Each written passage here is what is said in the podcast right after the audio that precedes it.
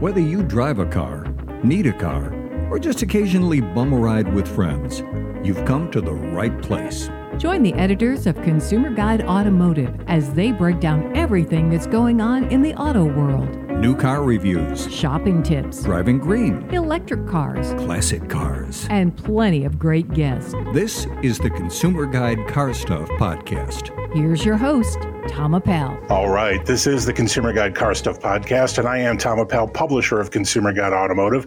Thanks for joining us today. Hey, please give us a visit at consumerguide.com. Be sure to check out our 2020 Best Buy picks. This list is an excellent starting place if you are looking for a new car or crossover. You will also want to check out our blog for complete reviews of all the vehicles we're driving here at Consumer Guide, plus all sorts of other fun auto related stuff. And if you have missed an episode or two, which is tough to forgive you for. Uh, you can stream back episodes of the Car Stuff podcast right there on our homepage. Okay, let's see who is online with us today. She is the managing editor of Pickup Truck Plus SUV Talk. She is the driving force behind the Drive She Said blog. She is Jill Ciminillo. Hey, Jill. Hello. How's it going? It is going as well as can be expected um, without donuts. I feel like we failed to mention the lack of donuts the last couple of weeks, so I just had to throw that in there. No, no, I was actually not mentioning donuts. I thought maybe the topic was going soft on us. And then I was just going to mention this. Uh, someone on Facebook noted that he listens for the donut chatter. it's, it's, it's like, what the heck? We're, Well, you know, there's all kinds of donuts.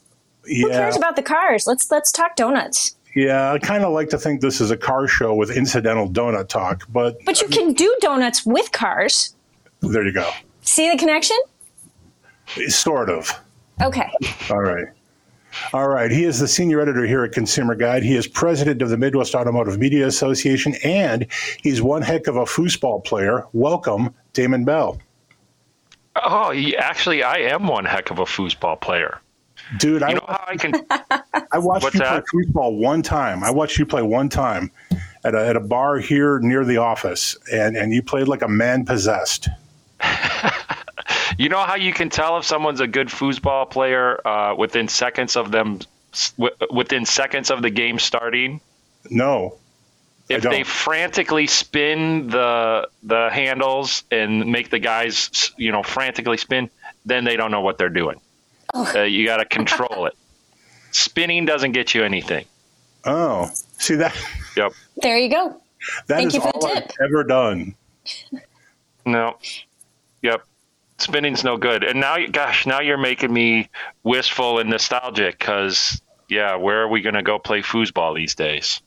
I don't have a I don't have a table. Actually, actually, my kids we have a very small table, but it's not the same thing as a full size uh, sit on the floor heavy duty uh, table like you'd find in a bar. Yeah. Wow. So yeah, okay, nostalgic for bars and foosball tables. And donuts. And donuts. Donuts. Yes, let's let's not forget donuts are the universal language. They are. All right, kids. After the first break, we talked to Dave Sloan. Dave is the president of the Chicago Automobile Trade Association and a man closely watching the quickly changing auto show schedule. We will talk to Dave about that and what the CATA is doing in conjunction with the USO of Illinois. You don't want to miss this conversation. But first, guys, finally, finally, a really important big vehicle launch, and we have driven that vehicle. It seems like we've been waiting now for what, two, three, eight years for this vehicle to show up in our hands. But Yes. Damon, Damon, tell us about this car. Yeah, well, ac- actually, this the vehicle that we uh, all drove is is just one of many different versions. Uh, late last year, uh, GM announced that they uh, uh, unveiled the completely redesigned for 2021 versions of their full size SUVs. Those are the biggest of the big. Um, it's the Chevy Tahoe and Suburban, the GMC Yukon and Yukon XL, and the Cadillac Escalade and Escalade ESV. So all of those vehicles share a basic uh, platform, you know, chassis, underbody engineering, and then they get different bodywork, uh, uh, different interiors. Uh, Uh, engines too are, are shared between them, but the first one of those vehicles that we have gotten to take a crack at uh, doing full road tests on is the GMC Yukon Denali. So Denali is the top luxury trim, uh, trim level for uh, GMC. So we got to drive the decked out uh, Yukon Denali. Yeah, it was good to see this thing, and it's interesting too. I think when GM rolls these vehicles out, and and Ford has a similar thing going on with their Ford Expedition and um, um, Lincoln Navigator, in that it's important to keep the heritage of these vehicles, or, or the, just sort of the uh, uh, the linear pattern of the design constant, because there is such a huge audience for these vehicles. You don't want to offend, mm-hmm. um, and I think these look big and clean and new. And I think they did a good job of sort of keeping them exactly where they need to be in the marketplace. But uh, what do you think? I would totally agree with you. And, um, you know, I, I think that uh, what they've done with the Yukon, especially, and I haven't seen the Suburban Tahoe uh, Duo either yet, um, but they added a lot of really excellent content and they didn't really raise the price. I think they said base SLE only increase, only increases by like hundred dollars, and then you know the the mid level um, SLT doesn't have any price increase, and then the the Yukon I think they said was uh, like a seven hundred dollar increase. Um, so for the amount of content that they added and the cool features that are available, you know, in addition to the handsome design and um, keeping it uh, you know, it, it, in the place that it needs to be. Like, I think they did a pretty amazing job. Yeah, handsome is a good word for the design. I think. I think they look brawny, but they still look mm-hmm. kind of clean and sleek.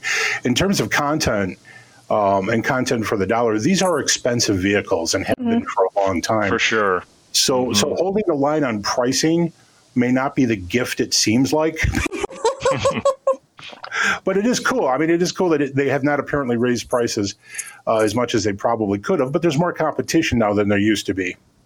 And it is, it is, yeah. Just to give an idea of what that uh, price range span is, the base Yukon which would be a two-wheel drive SLE mm-hmm. that starts at you. You can't get into a Yukon for less than fifty thousand dollars. The base SLE is fifty thousand seven hundred dollars.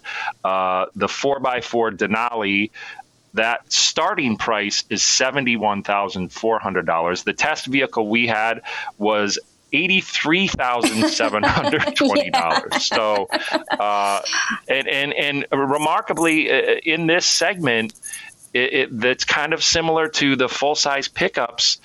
It, yeah. it seems like they the customers will pay it if you if they are in the market for something that big, they are willing to pay uh, big dollars to get it. And both the Navigator and the Cadillac Escalade, uh, they they crest the hundred thousand dollar mark. So those are six figure vehicles in their top trim levels.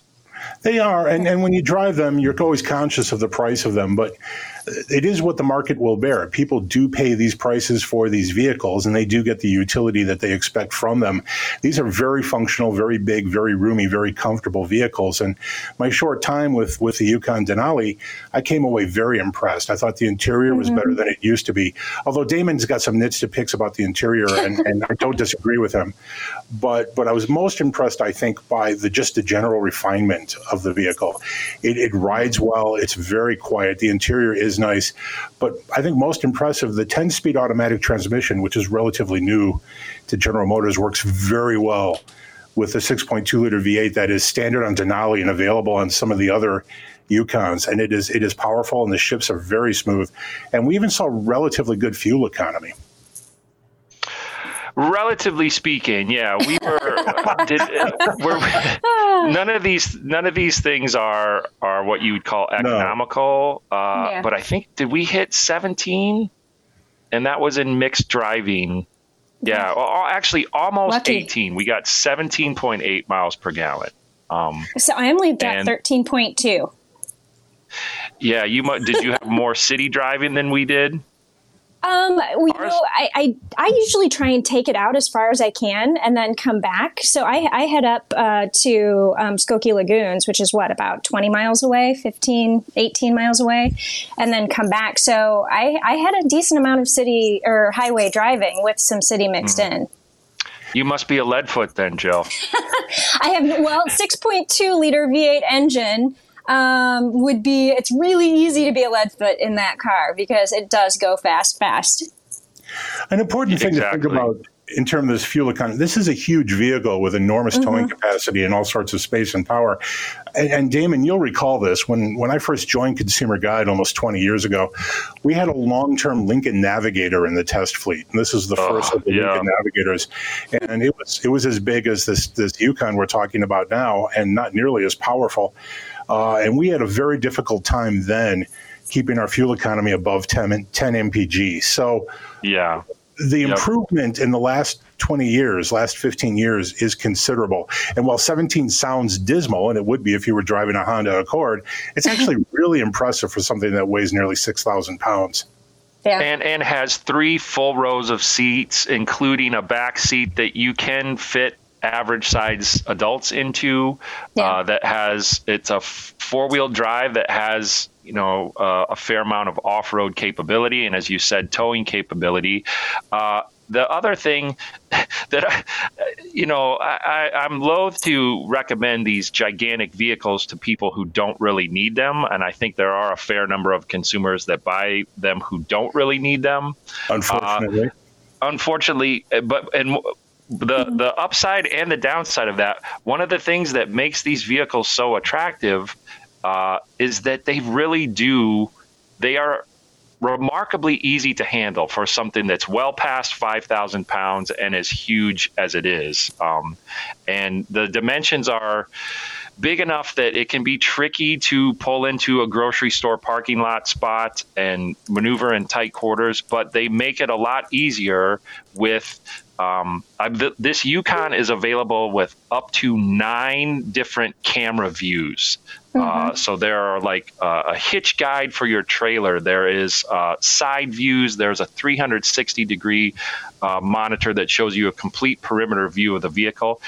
That really does make it a lot easier to find where the corners of this gigantic vehicle are. Uh, that makes it a lot easier to uh, maneuver. And one of the things we've seen this kind of crop up in a number of different vehicles. It's especially handy in a plus size vehicle like this, and that is the rear view camera mirror. So the rear view mirror functions as a obviously a traditional rear view mirror with reflective glass, but you can also by flipping the day night toggle switch beneath the mirror, you can activate a video camera monitor that is within that mirror itself.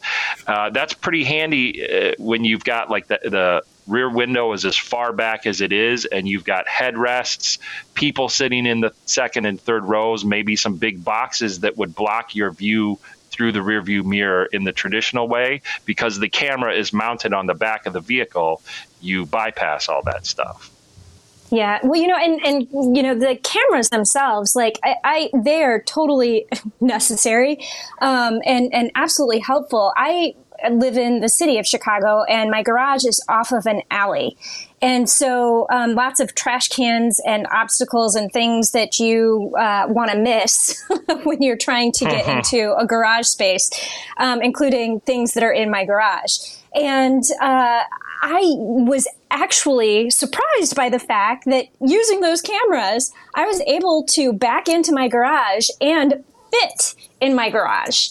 And uh, I did not think that this vehicle would fit, but it did. Um, Damon, now you and I have had this conversation offline. When you're sitting in the the driver's seat of of the Yukon Denali, and again, this is the top line version of the Yukon. Uh, it's a pretty nice looking interior, but we have noticed that, and especially you have noticed that there are a couple places where GM may have taken some shortcuts. Talk about those. Yeah, I, I don't. It'll be very interesting to see what the Cadillac Escalade looks like because Yeah, G- yeah. the Yukon Denali is obviously the top GMC version of this vehicle, but it's going to be significantly there, there will be a significant gap between it and the Escalade, which is the full Lux version. Um, we've just, I think, with GM interiors. They're not quite at the level of, say, like a Ram 1500 pickup. I mean, uh, Ram knocked it out of the park with those interiors. Um, As you get there there are some nice uh, leather wrapped things, and the upholstery is nice. But there's also a fair amount of hard plastic that you see as you get deeper into the interior, like down by your knees, uh, where Right. it's a little less obvious. And and you, that, to a certain extent, you have to understand that okay, the Denali is our test vehicle is eighty three thousand dollars, but Right. a lot of those parts are also used on the fifty thousand dollar version. So when you've got a thirty k plus gap. Um, that eighty-three thousand dollar version is the decked out version of a more mainstream level vehicle. So all the interior uh, uh, components may not be full lux. It, it's interesting too that I mentioned that from the, the driver's seat, the interior is pretty nice, but you have to step up into these vehicles, and as you step up into like the Yukon Denali that we tested, it's then that you see things that are probably not as attractive as they could be, and it's the cowl around the base of the of the seat, the driver's seat, where the uh, the seat the power seat controls are, and and the cowl around the steering column also look kind of cheap to me. And you see these things before you get in and before you're impressed. So, yeah, I don't know. There's little fit and finish things that kind of bother me, but I think the quality is actually very nice once you're in the driver's seat.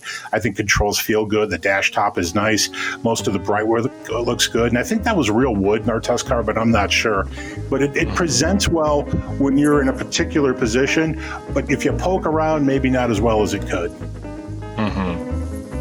All right, kids, we're out of time for this segment, but we're going to uh, uh, we're going to take a break, and when we come back, we talk to Dave Sloan of the Chicago Automobile Trade Association. We'll be right back.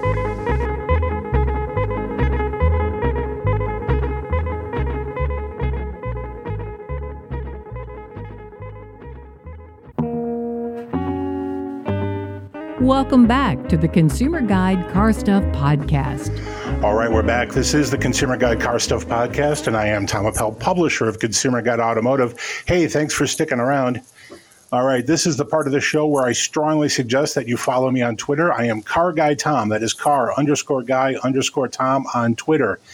I promise to entertain you. All right, our guest today is president of the Chicago Automobile Trade Association and general manager of the Chicago Auto Show. He's also an avid runner and he just became a grandfather for the second time. Welcome to the Car Stuff Podcast, Dave Sloan. Dave, how's it going? Great, great. Thanks, Tom. And I can attest that uh, I follow you on Twitter, and uh, they will be entertained if they follow you. So. Well, I appreciate the good word, Dave. Thanks. Hey, where are you calling in from? Are you are you at the office or are you at home? at the office, yeah, at the office in uh, Oakbrook Terrace. Okay. Now, Dave, correct me if I'm wrong, but uh, this is a very strange time to try and produce an auto show. it's a strange time to try and do a lot of things, but yeah, a big event is is uh, high on the list of uh, of those things. That's true. That's true. Now, the So Chicago we're, uh, Auto Show. Oh, go ahead, Dave. Go ahead. No, go ahead.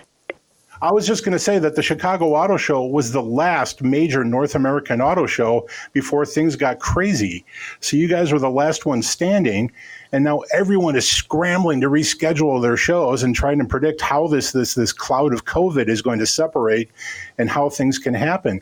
And I imagine now people are knocking on your door and, and, and shooting you emails trying to figure out what your plans are for um, for 2020 or 2021. Well, better yet, we're knocking on other people's doors trying to figure out uh, whether we're going to be allowed to open. So uh, we Ah. just talked to McCormick Place and uh, the Mo- uh, Metropolitan Pier and Exposition Authority last week and presented them with our plan to have a safe and responsible uh, show and uh, how, uh, you know, all the different things we do to try to make that happen and uh, and they uh, agreed with everything we had to say, and um, uh, are going to set up some meetings for us with the city and the state. So we're hopeful. That's exciting. So the plan is to go ahead with the auto show, um, and essentially make it face mask safe. Sure. So we would have a face mask mandate, and uh, there, you know, at McCormick Place itself has what's called a GBAC uh, accreditation. So that's the GBAC is like the global biorisk something or other, something or other, and it it's uh, how the uh, how the the event industry is is trying to make sure that the that the venues are safe and clean and doing things the right way, and like uh, for instance, our cleaning company is going for a GBAC accreditation and should have that in a week.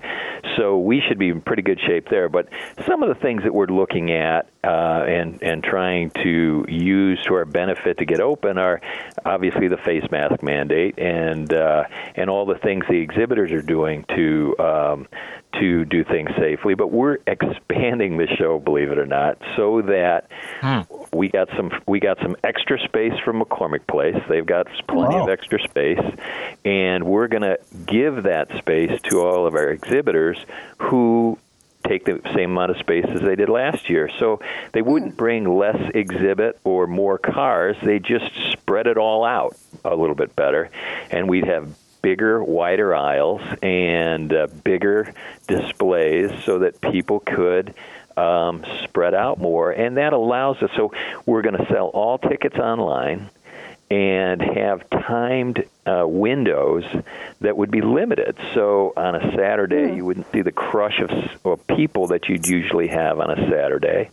Right. And um, and and then we'd also try to. Um, try to do it so it was we're not going in three hour blocks and then we have another three hour block block waiting to get in because that makes a crush of people in the Grand Concourse waiting to get in. So mm-hmm. we'll have a, a 9 to noon block and a 10 to 1 block and an 11 to 2 block, and, and we'll just kind of taper those people in. We'll know who's coming in on the show floor.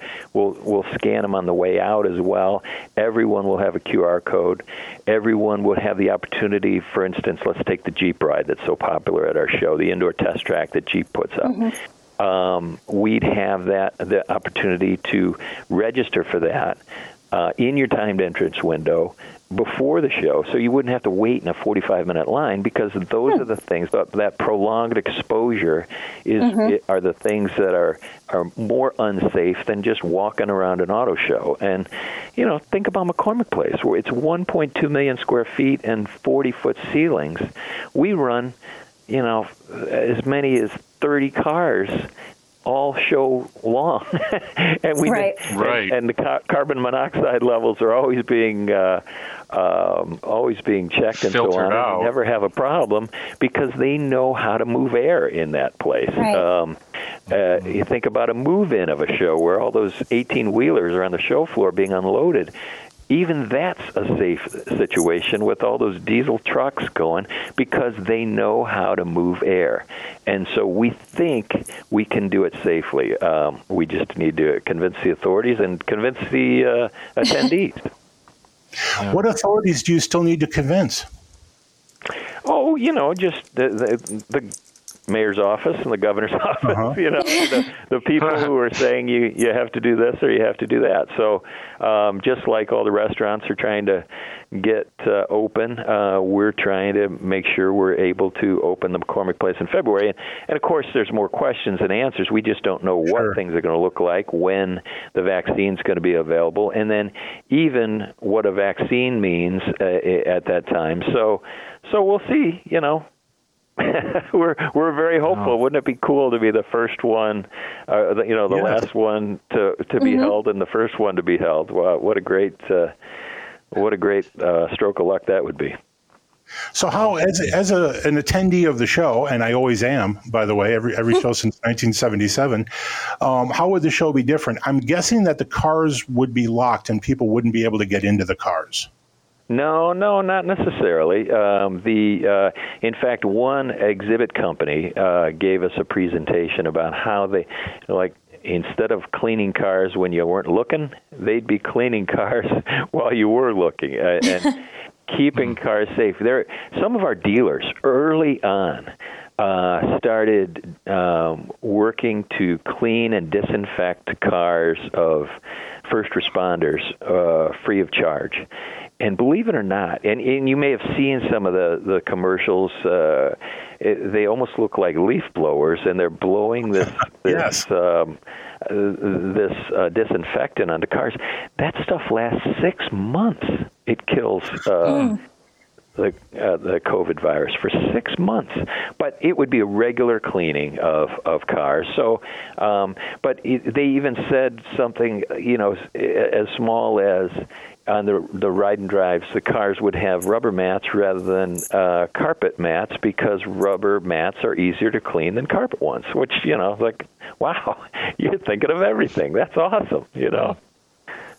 I know that, and, and it, in some ways, it really wouldn't even be that much of a shift because every Chicago Auto Show, you have the the coverall squad with the yeah. uh, wipe down rags and spray bottles that are constantly uh, spit shining and polishing like the vehicles from the outside. So I think yeah, attendees yeah. are kind of already used to a cleaning staff uh, having a presence there.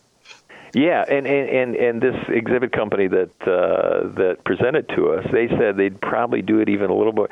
You know, they might uh, put some stanchion up and wear brightly colored uh, uh, vests and things like that, so that you the attendees saw how careful they were being, and and you know mm-hmm. uh, it, it's another thing how um, at shows they offer places to sit down and charge your phone. So the new thing to draw people into the displays, you know, are going to be hand sanitizers. There's going to be so much mm-hmm. hand sanitizer available on the show floor. It's going to be crazy. So what do you need? Oh, oh. Dave, what you need to develop, and I don't think it exists yet, is, is hand sanitizer that is scented not by lemon, but by interior. I need, I need like yeah, new car smell hand sanitizer. Yeah. Tom, there's there's going to be a place for you on Shark Tank here very soon.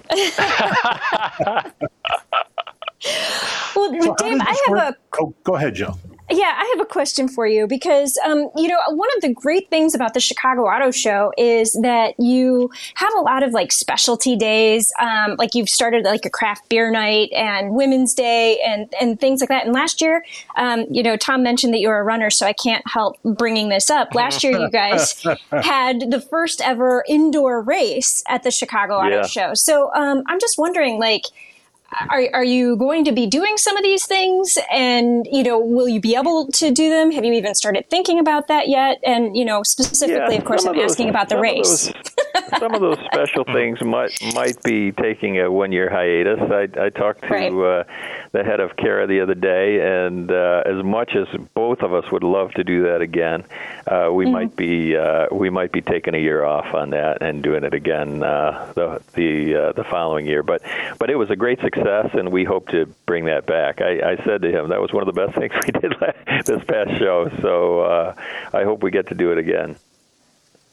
Yeah, and and so some of the other specialty nights, would you also be able to yeah, do then, we, or not to? We'd have to. We we just have to see, um, you know, what uh, the, again the authorities allow us to do. Obviously, we want to make sure we can do first look for charity again, and uh, I just thought, wow, that's going to be tough. Mm with all of the food that we have available and you know in buffets mm. and food buffets just aren't the thing anymore uh, so um, but I called our guy who we work with on uh, who's our uh, brings all the restaurants into the to first look for charity and coordinates all the food from from McCormick Place Food Service, uh, the Savor, and uh, he said, "Oh, we'll just do it with bento boxes, no problem." I thought, "Oh my gosh, that's awesome! That's a great idea." So you know, individually thing, uh, individual things with lots of great food in them, and uh, maybe maybe we could still pull it off. We'll see. But even the car giveaway, we need to not have something where there's a crush of people, uh, everyone right. waiting for the car. So. Mm-hmm my good friend Mark Bielik is going to figure out a way to put out the number of the winning number, uh, push it out on uh, on the Auto Show app, and and people will find out that way. Um, so it won't be the program that people are used to, but uh, someone on the show floor still could have the chance to win a new vehicle. Well, that's very cool. Yeah. Now, Dave, you have some non auto show news too. You, of course, represent the Chicago Automobile Dealers, um, and you guys are doing something with the USO this summer. Tell us about that. Yeah, so we've done that for this will be the eighth year in a row, and the history on it's kind of cool. USO of Illinois was trying to put together this program It was just supposed to be, you know, sort of in your backyard, and they called it Barbecue for the Troops, and individuals would have fundraisers like you and me uh, in our backyard. And lucky for them, uh, they had a, uh, one of our members, uh, Evanston Subaru owner Rob Patter, was on the board at the time, and he called me. He said, "Dave." we have this program, and I think it'd be great for dealers. All the dealers have a grill. All they have to do is pull out a grill and put out a tin cup. and I said, Rob, that's a great idea. And and sure enough, you know, the dealers got a hold of this thing, and nine hundred thousand dollars later, we're doing it for the for the eighth time, and, we've had probably six hundred fundraisers over that course of that time at at dealers across Chicago, and this year like every everything this year is going to be a little bit different. So some dealers might still feel comfortable having some kind of barbecue at their their their um, uh, dealership, but uh, many are just doing sort of month long fundraisers that uh, that people can take part in. Uh, October third is barbecue for the troops, but the whole month of October is is go- we're going to be out with our messaging uh, to help USO and uh, help them help the troops. Uh, and and uh, you know you forget they're they're working on uh, uh, the troops are are front lines around the world, but also here in Illinois during COVID. I mean, the National Guard was out at so many different places. Um, even with the protests going on, they they've been deployed. So uh, no matter where they are, they need our help. And um, and uh, we we've been able to raise a lot of money for them, and we hope we can do that again this year. Now, October 3rd is a Saturday, and for dealers who are participating, if folks want to stop by, they can just drive to their local dealer, maybe uh, enjoy sure. some barbecue. So the thing to do, then, the thing to do is to go to drivechicago.com, and we'll have a list of dealers who are participating, and the, on that uh, list, we'll. Uh, will show whether they're doing an event that day or they're doing a month long event or maybe a combination of the two. So you can get all the information you need right at drivechicago.com.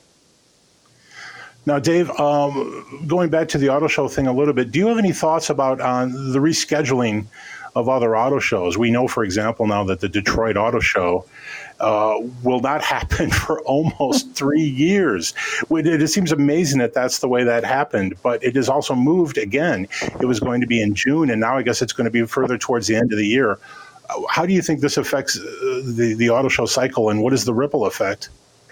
Well, they were reacting to LA moving from their normal spot in November, and uh, they took great uh, uh, offense to to LA moving to May in order to have a show, and and you know as soon as they could, and I found that interesting because the history of that is Detroit used to uh, put their show right on top of the LA Auto Show in early January, and that's what caused uh, LA to move to November. Uh, and so uh, everyone had short memories that uh, when when LA moved again because of COVID. Um, Detroit got all harumphy about it, and some of the media in Detroit uh, got harumphy about it.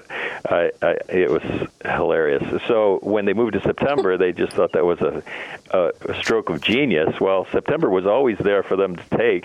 Nobody was there yeah. except for uh, some shows in Europe, but uh, evidently that was the uh, move of the century. So, um, yeah, I have some thoughts on it. inside baseball, inside baseball, but I have a few thoughts on it. so, but you know, more power to them because it is a nice time of the year uh, in in um, Michigan, and it's probably a better weather time to do it uh, than in June, which could be questionable. So hopefully it works out for them. They're trying to do things inside Cobo or inside I forget what they call it now, but uh, and outside on Jefferson Avenue there. So so I hope I I've always thought they should have made that the finish line of. Uh, of the Woodward Dream Cruise. I, I don't know why they wouldn't do that timing because you bring so many mm. car lovers mm. into the that area, and you it would just work so well with the Detroit Auto Show. But nobody asked me how to run the Detroit Auto Show. All right. If people want to know more about the Chicago Auto Show, they can go to chicagoautoshow.com. And as far as we know, that's still going to happen February 13th through 21st. People who want to know more about the barbecue for the troops, they can go to drivechicago.com. Does that sound right, Dave? That sounds right. Thank you very much. Dave, thank you. We're out of time, but we would love to have you back on the show sometime. That'd be great. Thank you. All right. That was Dave Sloan with the Chicago Automobile Trade Association. We'll be right back.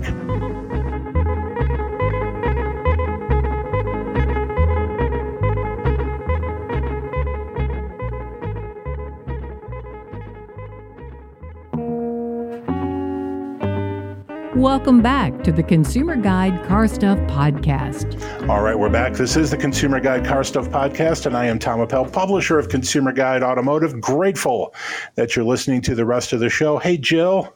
Hey, what? Hey, Jill. You're in. Uh, you do social media stuff. You dabble in that kid, uh, that kid friendly environment. Uh, how can kids find you? I, I, do dabble a little bit. Um, yeah, really basically on any social medium that exists, you can search for Jill Ciminillo.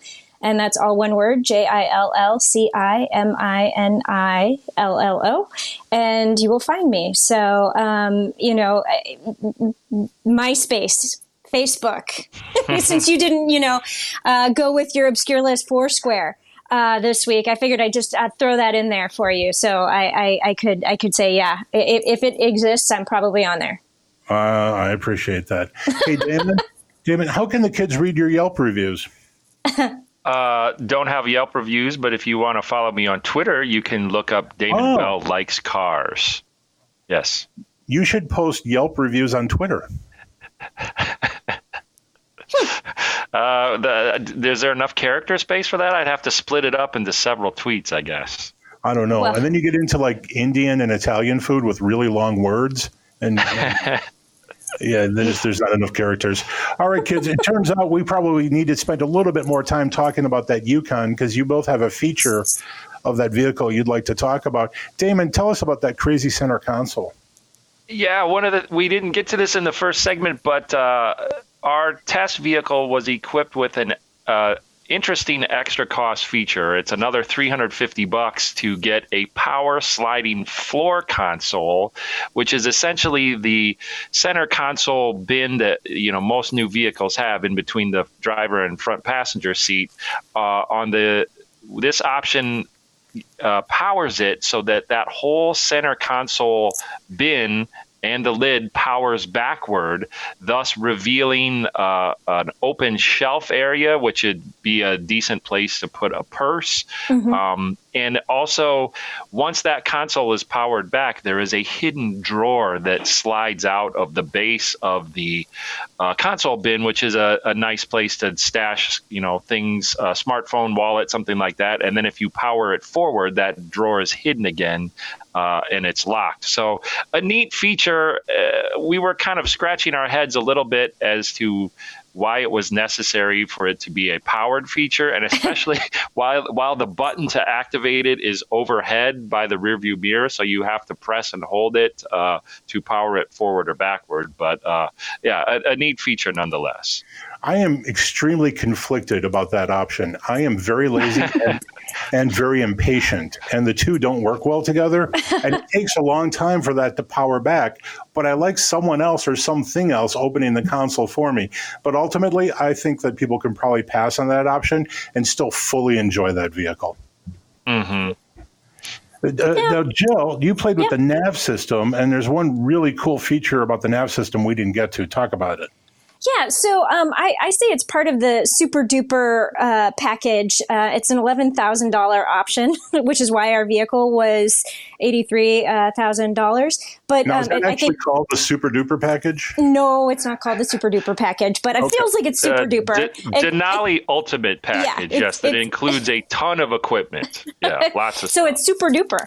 Uh, but the, the one thing that it includes that I kind of played with a little bit is this rear seat entertainment system. And those those screens are like 12 inches long, big. I mean, they're huge. But so the um, screen, like you can set a navigation point while you're sitting in the rear seat. So, say you want coffee or you need a snack and you're on a road trip, you can find like the Starbucks, Dunkin' Donuts, or Spunky Dunkers uh, in your you know location and um, send you know set that as the navigation. Send it to the driver and then the driver can look at it and say, "Hey, yeah, let's let's go to Spunky Dunkers," and then accept it, and then the navigation will reroute you to um, that location. So, I mean, the driver does have to accept it, but it's just really cool. Like if you're talking as a family on a road trip, hey, I want to go to this place, and the driver can't obviously type in spunky dunkers while they're driving, you know, the rear seat passenger can do it, send it forward, and, you know, then the navigation resets. So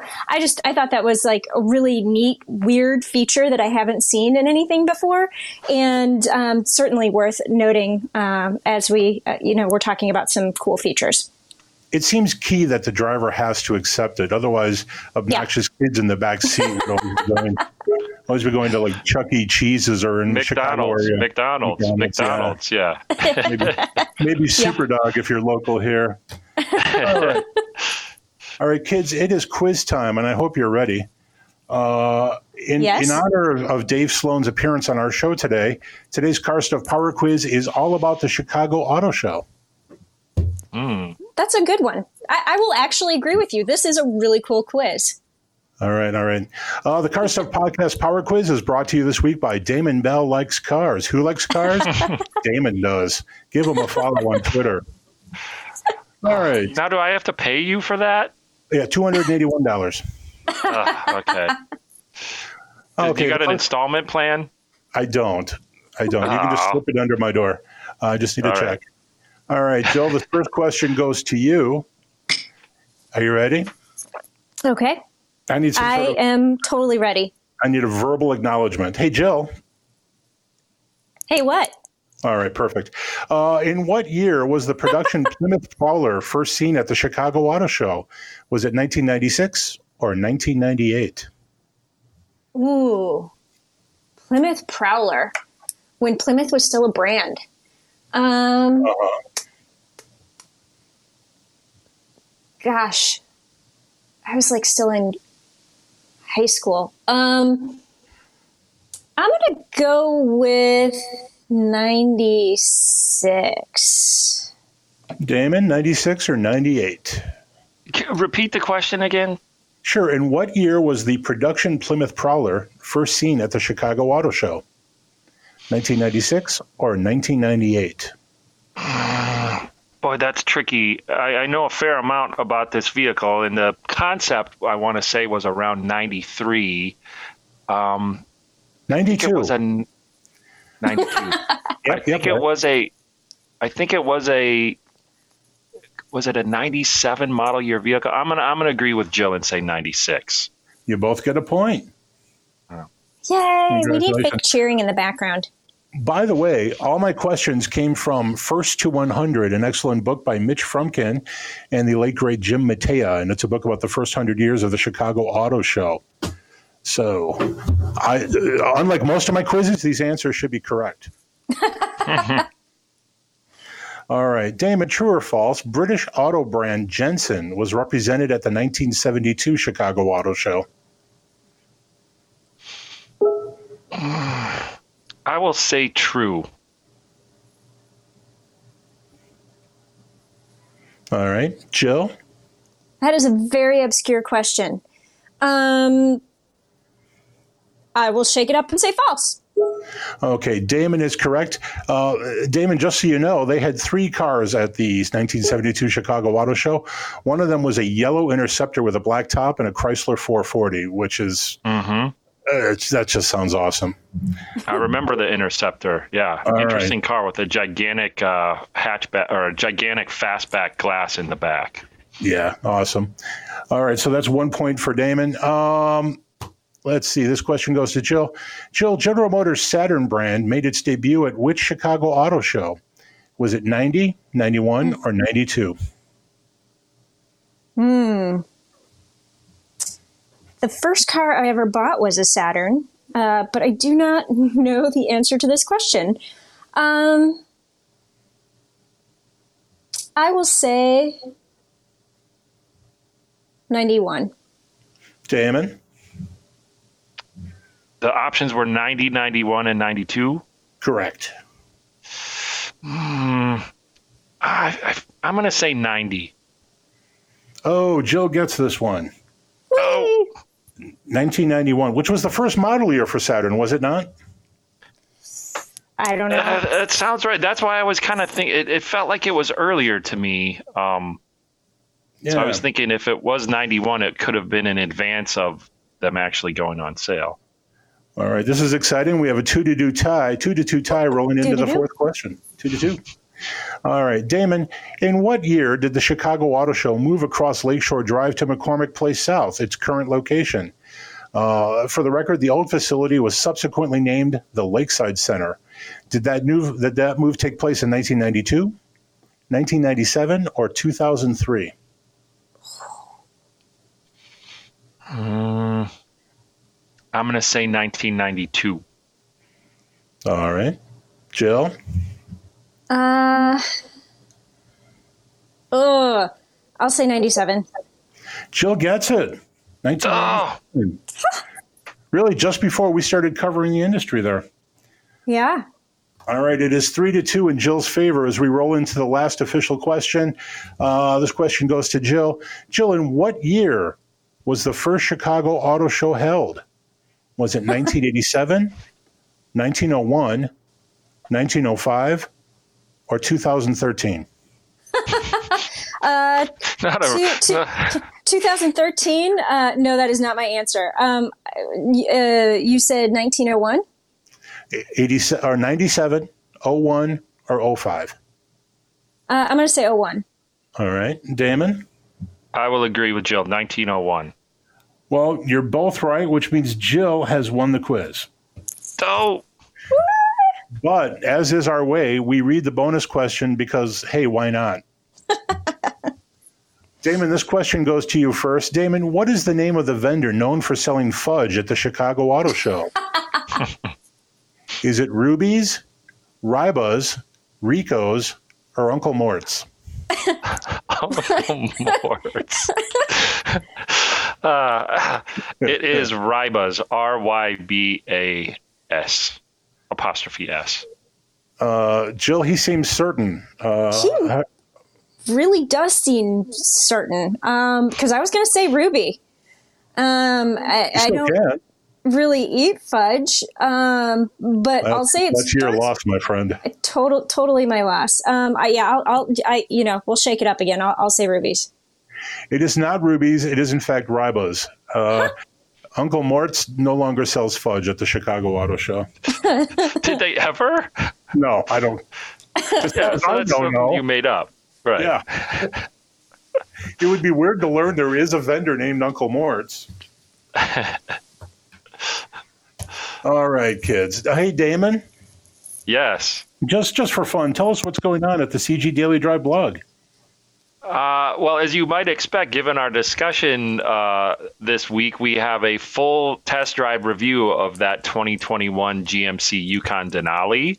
Um, so if you want more detail about uh, the vehicle that we talked about today, you can check out that review. Actually, I believe Jill, you've got a write up too. We can put that Yes. on our uh, Facebook page as well. So yeah, we've uh, we got a full write up on the Yukon Denali. Interestingly enough, uh, the article we published before the Yukon uh, was one of its direct competitors, and that's the 2020 Ford Expedition uh, Max Platinum, which is the Max denotes the extended length version of the Expedition, which interestingly enough, the regular length Yukon compares pretty well with in terms of uh, maximum cargo volume. Um, and that's one more indication of how big these GM vehicles have gotten with the 2021 redesign. Uh, so, full review on that also have a review on the most off-road focused version of Toyota's RAV4 compact crossover. That's the TRD off-road. Um, and then uh, Tom, you are you kind of have a fixation on the the very aggressive Lexus spindle grill uh, front end design. and uh, they Lexus has announced. What, what, makes you say that? Yeah. Uh, you, you you talk about it a lot. and you were uh, you uh, you did an article uh, spotlighting uh, Lexus minivan that uh, fortunately or unfortunately, depending on your perspective, will almost certainly not be offered in the United States, and that's the Lexus LM. Interesting for a couple reasons. One is it has what is probably the largest iteration of that provocative uh, spindle grill front end design, mm. and also it is ba- it is available in such a decked out executive express trim level that you can totally consider it a minivan limousine, basically. Hmm. I, I need to talk about how delightfully perverse that vehicle is in its ultimate form and, and, that's that you can get that vehicle and, and people should go to the, the blog post and watch the video because there's a lexus promotional video um, for the vehicle this vehicle sold primarily in china where people like to be limousine chauffeured around but there is a two-seat version of this vehicle where there's just two, two rear seats, right? Yeah, not three rows, but just two seats in back. Yeah. So you have a full minivan with like the biggest, weirdest grill on the planet that just seats two people. And the video is awesome because you see this like young Chinese entrepreneur, and early in the video, he's just like doing some sort of business with a more senior executive, and they're both lying back there in their first class seats. And then later on, he's going to some big show with his girlfriend or wife, and they're sucking down some champagne back there. And it's like this is the coolest thing in the world. And I think in that form, the vehicle is about two hundred and fifteen thousand dollars, which makes it the most expensive Lexus you can buy anywhere on the planet. Ah. And once and once you think about it, like uh, yeah, uh, Americans. I guess we've we've seen that uh, there are limo stretched versions of big SUVs, but really a minivan is an ideal vehicle mm-hmm. for a limo luxury executive transport uh, type thing. Just this, they're exceptionally easy to get in and out of. There's a ton of yeah. space, including of you know uh, vertical space that you wouldn't get in a traditional passenger car based limo. So, yeah. Uh, maybe the Chinese market is onto something, and we need to we need to have a full lux uh, two seat limousine minivans in the U.S. as well. You know, the interesting thing about that too is in America, traditionally limousines have been based on big Cadillacs and big Lincolns. Obviously, those big sedans don't exist anymore, but they were often ostentatious on the outside, and the interior was usually fairly cheap. The added seat was usually vinyl. There was all sorts of really nasty carpeting and weird neon lighting, but they were tasteless. And it, it's weird to take the whole concept of a limousine and take it to the Lexus level, where the interior of this thing is flat out beautiful. And I can mm-hmm. almost see this working in North America. Mm-hmm. Almost. It would be a small almost. market. Almost. Maybe tone maybe tone down the grill a little bit. Maybe. Yeah. or not. That, I actually like the spindle grill, but I will say on this vehicle, it looks not good. That's the nicest thing I can say. All right. Tell us again, Jill, how do you like the grill? Not good. Not good. Yeah. All right. Kids, we are flat out of time, as we often are at the end of the show, which is when you want to run out of time. Um, that's a little Not at meta. the beginning. Yeah, yeah. So uh, thanks again for being here. Uh, special thanks to Dave Sloan and the folks at the Chicago Automobile Trade Association. Uh, thanks to Jill Ciminillo, co host Damon Bell. Uh, thanks to producer Lady B and the good folks here at WCPT AM 820 in Chicago. You'd think that producing the show during the COVID virus uh, crisis would be difficult, and it really hasn't been. Also, thanks to my radio mentors, Steve and Johnny. That is the stuff. Let's talk some more about cars next week.